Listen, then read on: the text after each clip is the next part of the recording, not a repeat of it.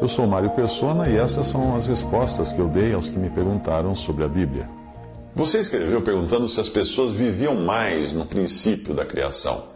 Uh, eu não sei exatamente quais eram os calendários né, que os homens usavam no princípio, mas os anos sempre foram anos, ou seja, com igual período de tempo, uma vez que os anos estavam sempre, sempre estiveram condicionados ao ciclo solar que rege as estações uh, também aos tempos condicionados às fases da lua. E todos os povos desde a antiguidade tinham os seus anos, eles podiam marcar o início do seu calendário em diferentes datas. Mas um ano é um ano, diferia pouca coisa entre o calendário de um e de outro povo. É provável que o início do ano fosse então diferente para os diferentes povos. Mas os anos que nós encontramos no princípio da Bíblia, mostrando idades de centenas de anos para as pessoas do mundo antes do dilúvio, são períodos de tempo como nós temos hoje. Aquelas pessoas realmente viviam mais. Uh, não é como alguns querem dizer ou querem interpretar que os anos fossem menores e por isso as pessoas faziam mais aniversários, né? Não, aquelas pessoas tiveram realmente 200, 300, 500 ou mais anos de idade. Elas viveram realmente vidas longas. Hoje não é possível o homem atual viver tanto, mas era possível naquele tempo por dois motivos, duas razões, eu creio. Primeiro, o homem tinha acabado de ser expulso do jardim do Éden.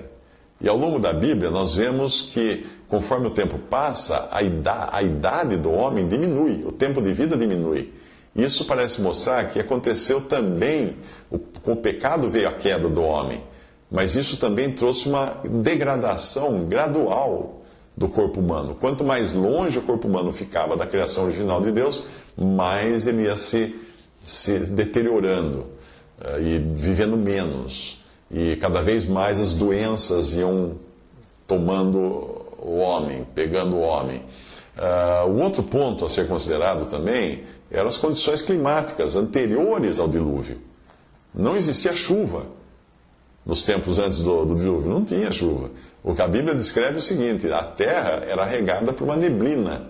Portanto, ao que tudo indica, a primeira chuva que caiu no mundo foi o dilúvio.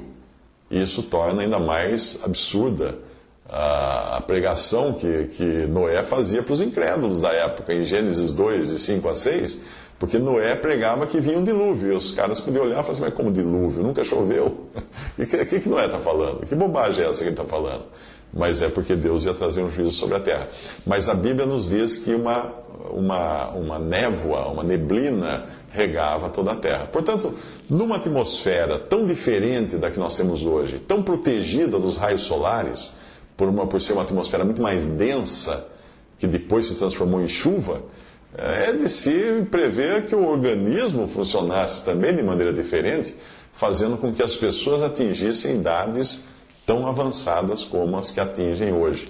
E além disso, nós temos que entender que as diferentes mutações de vírus e bactérias que ocorreram ao longo de todos esses milênios elas penalizaram cada vez mais o ser humano uh, e provavelmente as doenças que existiam nos primeiros anos, no, tempo antes do dilúvio, uh, não existiam.